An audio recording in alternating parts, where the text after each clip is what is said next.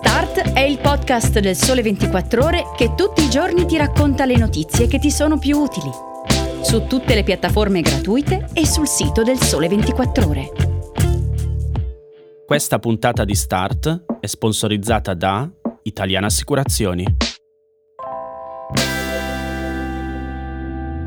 Ciao e bentornati all'ascolto di Start. Oggi è martedì 23 novembre, io sono Alessia Tripodi e oggi ti parlo di sicurezza stradale, di terza dose del vaccino anti-Covid e di fondi europei.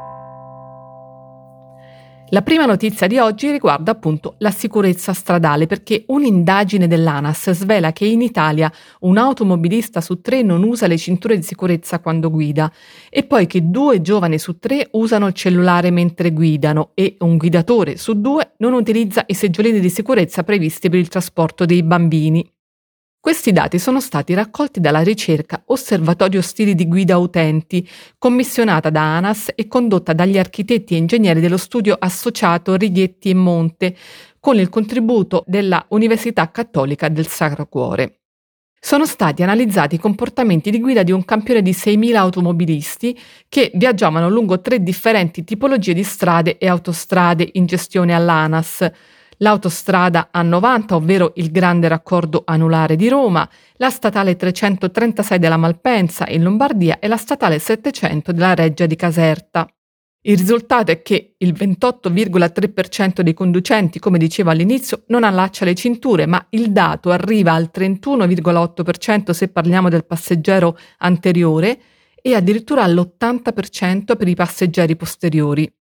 La ricerca è stata presentata per la giornata mondiale in ricordo delle vittime della strada che si è celebrata domenica scorsa 21 novembre e in quell'occasione l'ANAS ha fatto sapere di aver aumentato le risorse per la manutenzione delle strade e autostrade. A disposizione, ha detto, ci sono 15,9 miliardi, ovvero il 44% in più rispetto alle precedenti annualità, che serviranno per mettere in sicurezza la rete, migliorare la pavimentazione e l'illuminazione e per installare barriere di sicurezza di ultima generazione. E poi, proprio alla luce dei preoccupanti risultati di questo studio, le campagne sulla sicurezza di ANAS punteranno a raccomandare l'uso della cintura di sicurezza.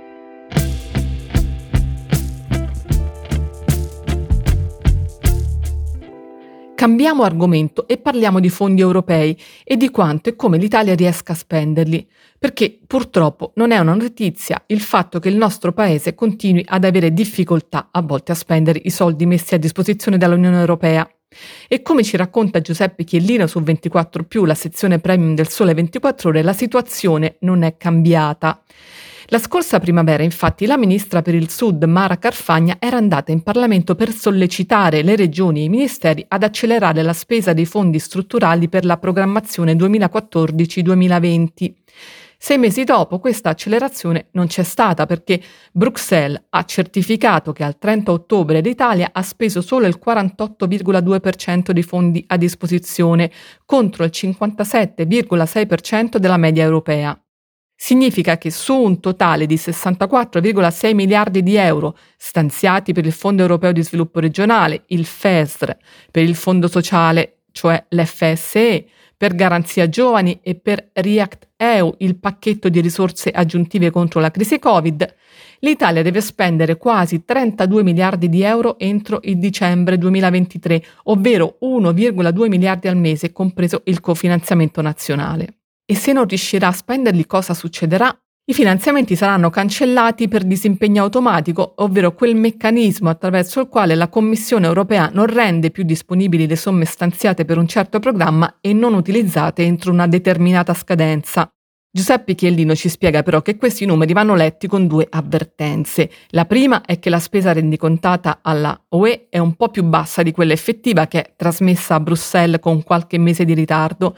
La seconda è la distorsione, cosiddetta distorsione provocata su alcuni programmi dagli 11 miliardi stanziati nel 2020 per le misure anti-Covid. Siamo di fronte quindi a un ingorgo di risorse perché?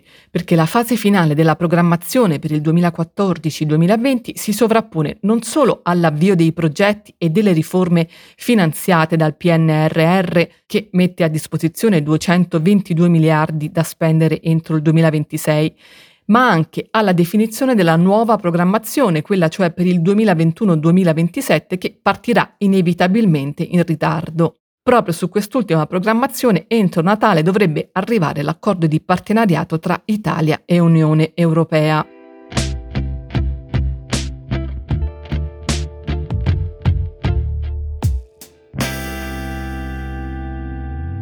Concludo questa puntata parlandoti della campagna vaccinale contro il Covid perché ieri sono state aperte le prenotazioni della terza dose anche per gli over 40. Inizialmente, come forse saprai, il governo aveva fissato l'apertura agli inizi di dicembre, ma visto il quadro dei contagi in aumento, si è deciso di anticipare la disponibilità delle dosi cosiddette booster anche per la platea più giovane, che ha ricevuto la prima dose almeno sei mesi fa. Sul Sole 24 Ore Mariolina Sesto ci spiega tutto quello che c'è da sapere per le prenotazioni e le somministrazioni regione per regione. Per esempio nel Lazio e in Piemonte le prenotazioni sono già state aperte nei giorni scorsi, in alcune regioni il vaccino si può fare anche dal medico di base, in altre per esempio non serve prenotarsi. Questa era l'ultima notizia di oggi. Io ti ringrazio di avermi ascoltata fin qui e spero che il podcast ti sia piaciuto. A domani per una nuova puntata. Questa puntata è sponsorizzata da Italiana Assicurazioni.